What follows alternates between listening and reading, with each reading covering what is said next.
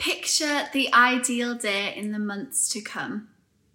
Let's take the government's words as truth. All social distancing rules have gone. Shut your eyes for me. What does that day look like? Where are you? What can you see in that moment? Who are you with? What are you doing?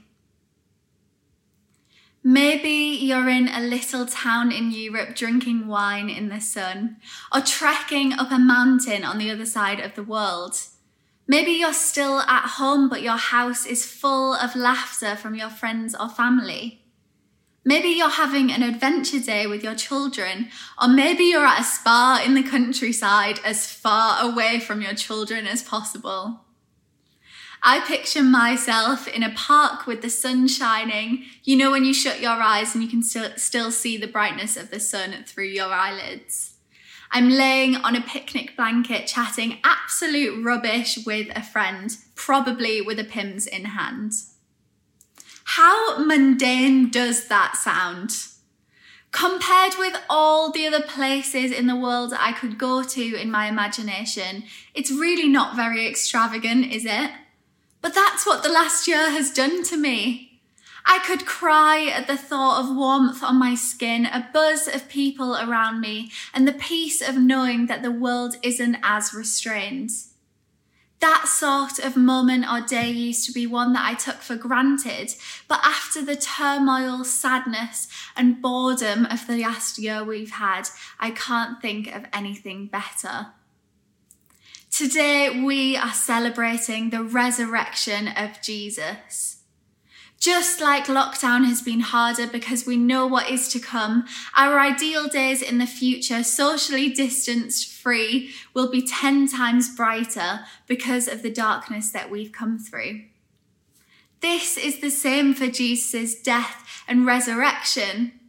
His time on the cross was the darkest time that the world will ever know, and yet it made the truth of his resurrection even brighter. To give a brief recap of what this truth is, let me talk you back to the creation of the world. God made and loved everything in it. And when he created us humans, he gave us free will out of that love. Over time, we used this free will to do things that weren't good for us and brought harm to others. We could have some kind of relationship with him, but it required a number of different rules to be followed and sacrifices to be made. God obviously didn't want that to happen, and like any parent would, became angry at what was happening. He tried to intervene a number of times, but like children, we kept going and ultimately bringing destruction on ourselves. God needed a plan to end this once and for all, while also leaving us with the greatest gift he's ever given us, our free will, because he still loved his people. And so he came up with Jesus. I'm sure you know this story. Jesus was born to Mary and Joseph, fully human, a little baby, while also being fully God. He was God's son and had a perfect relationship with him. As Jesus grew up, he loved people just as much as God did. When he was around 30, he started showing people what he could do as well. Utterly miraculous things such as healing sick people and somehow making a few loaves of bread and a few fish feed thousands. He told people about God and people dropped everything to follow him. How could you not after seeing all of that stuff, right? A few years after reminding people who God was, the government who didn't like his power arrested him, took him to a cross, hung him there, and watched him die. This was the most painful and humiliating way to go, and on top of that, there were crowds of people there chanting and mocking him. Let's remember that this was God. God, first of all, allowed himself to become as vulnerable as a baby and eventually let humans kill him in this way. when this happened, when Jesus died on the cross, it allowed God to release all of his anger from the previous generations out. Every bad thing we had done was punished there on the cross. And once it was finished, it meant God could finally have a relationship with us that passed rules and regulations. It became free. It didn't require anything from us. God loved his people so much that he just wanted to have a relationship with them, regardless of what they did. 3 days after his death, Jesus was brought back to life, and that's what we celebrate today. Jesus' death meant that this huge gap that existed between us and God was finally bridged. He made it possible for us to finally have a deep and personal relationship with God. This changes everything. It means we can speak to and hear from God whenever we want. It means that God can give us gifts that we can grow in and use to bless those around us. It means that although we exist in a painful and confusing world, we are never, ever alone. In the trials we face, he never leaves us. He brings us comfort when we're lonely, healing when we're wounded, and strength when we can't get up on our own. He gives us grace to be able to overcome the challenges and the troubles we face, and fills us with such a tangible peace when the world becomes too overwhelming for us to handle. In the face of injustice and mistreatment, he brings his justice, which is a whole lot more fair than what we try to make of it. He lines our bones with strength that cannot be defeated and offers us a hope that will not be conquered. In the stress, mental illness, loss, addiction, loneliness, and social injustice, he brings true freedom. He is love and light itself that shines on the darkest of circumstances, and nothing will ever overcome it. On that cross, when Jesus drank from the cup that was meant for us, he declared, "It is finished," and so be it. We were once separated from God, and now we're not. Today, we celebrate Jesus' resurrection. And with it comes an invitation. God is asking, will you join me? Will you let me join you? What will our answer be? Will we say yes, or will we say no? You see, this whole narrative is a series of yeses and nos to God. Like we've already talked about, when God created the world with man in it, he asked Ayeka, which means, where are you in relation to me? Man had already made their statement by disobeying God's command, and there was the first no to God's call. This carried on, didn't it? All the way through the Old Testament, we read of where humanity said a resounding no in their actions towards God.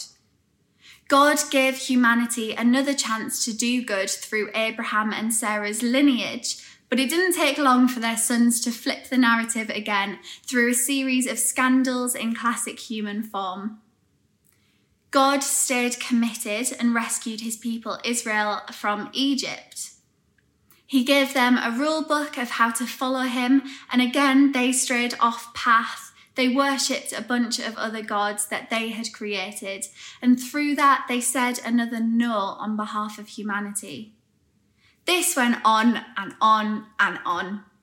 God kept trying, we kept turning away. We used the free will he gave us to ultimately say no to him. And then Jesus came along, didn't he? He showed us how to say yes to God in a way like no other. Rather than tracking Jesus' journey, I want us to focus on someone who may be a little bit more relatable to us. I want us to look through the eyes of Peter, one of Jesus' disciples. In Luke 5, we read that Peter and his fellow fishermen were on a boat trying to catch fish, and they were failing miserably. This guy, Jesus, who was a total stranger at the time, came along and filled their nets with so many fish that the boats began to sink. Jesus asked them to follow him, and Peter left everything behind to do just that. That was Peter's first yes to Jesus. Over the next 3 years, Jesus asked Peter and the other disciples to do many things in support of his ministry. Peter was asked to live alongside him, to watch and to learn. And Peter did all of these things and served others along the way. There's a really specific time where Peter's friend Jesus walked on water towards him in the middle of a storm, and he asked Peter to step out and join him. Jesus asked Peter to trust his power and his promises. Peter said a ridiculous yes and stepped out onto the water to walk with Jesus. When the time came for Jesus to take on the cross, he told Peter that Peter would disown him 3 times before the cock crowed. Peter said, "Absolutely not. Even if I die, I will never leave you." Later that night, when Jesus was arrested, 3 people asked Peter if he was one of Jesus' followers. Peter said no 3 times. After all of that, after everything Peter had seen Jesus do and all the things that Peter had promised Jesus, all it took was a few people pointing fingers for Peter to flake out of his loyalty and say no to Jesus. Jesus was Peter's best friend for 3.5 years. They went through things that he had never gone through before together. Peter expressed that he trusted Jesus no matter what, and yet broke all of his yeses and said no. How many times have we done this? Said, "Jesus, the light of my life, here is my life. Here I am, send me. I trust you to keep your promises, have it all." And then as soon as we feel Jesus nudging us to do something a little bit uncomfortable or a bit out of our understanding, we're like, I don't think so. It's a no from me. We make excuses and even try to rationalize it with our own limited logic. Just like Peter, we grow fickle in the face of potential hardship or humiliation, and we turn our yeses into nos, don't we? We forget who Jesus is and let our fearful lens of the world reign over Jesus' mandate for our lives and the lives around us. Those 3 days for Peter would have been total darkness. By this point, his best friend had died, and the government made sure that his name was in the mud. On top of this, Peter had denied that Jesus was his friend altogether.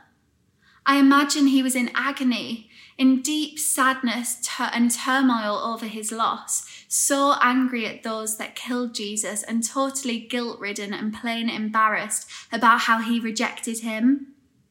I imagine he was confused as well, at how the Son of Man had been killed by men, and doubtful about the things that Jesus has promised. Empty, perplexed, and hopeless. On that 3rd day, when Jesus arrived at the beach and asked Peter and his disciples to let down their net one more time, he had overcome death. God had let his forgiveness reign over the earth, and nothing was the same again. When Jesus revealed himself to his friends one last time, Peter had another decision to make: to follow Jesus or to not follow Jesus. To let his yes be a yes or to let his no be a no. Then the disciple Jesus loved said to Peter, "It's the Lord."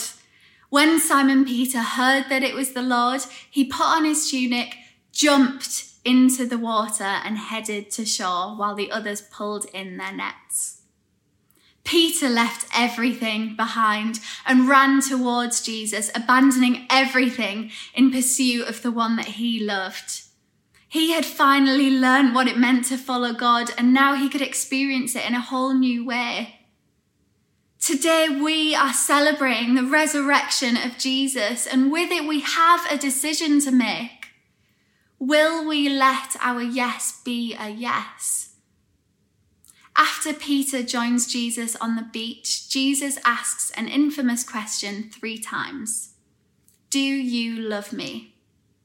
And in response to Peter's yes, Jesus asked him to feed his lambs and take care of his sheep. Where is God asking you to say yes to him? Maybe he's asking you to say yes to a relationship with him for the first time. Maybe God is asking you to say yes to giving something that you have and to join in with a generosity journey. God wants to continually open up our eyes and take us on an adventure through that. Perhaps it's in a life plan. Most of the time when we're walking with God, he asks us what we'd like to do and he takes great joy in joining us in that. But occasionally he does nudge us or gently call us to change something that we're doing or even where we're living. Perhaps you feel God asking you to uproot a huge area of your life and to trust him with what you'll need because of it. Maybe it's that he's asking you to say yes to sharing who he is with your family or friends or acquaintances. He's asking you to look at what you have in relationship with him and understand that freedom can extend to those people as well, but that they just first need to be invited into it. Yes, it's scary.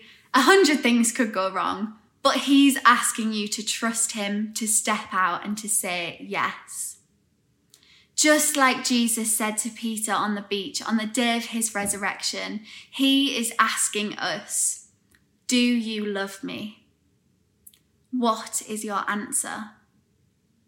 Today on Easter Sunday 2021, are you saying yes or no to the most important question that you will ever get asked? Have you said yes before and are you still saying yes now? Have you been sitting on the fence unsure of how to answer? Maybe you've said no recently. Maybe you've turned away from Jesus, but you hear this question again and you want to answer differently.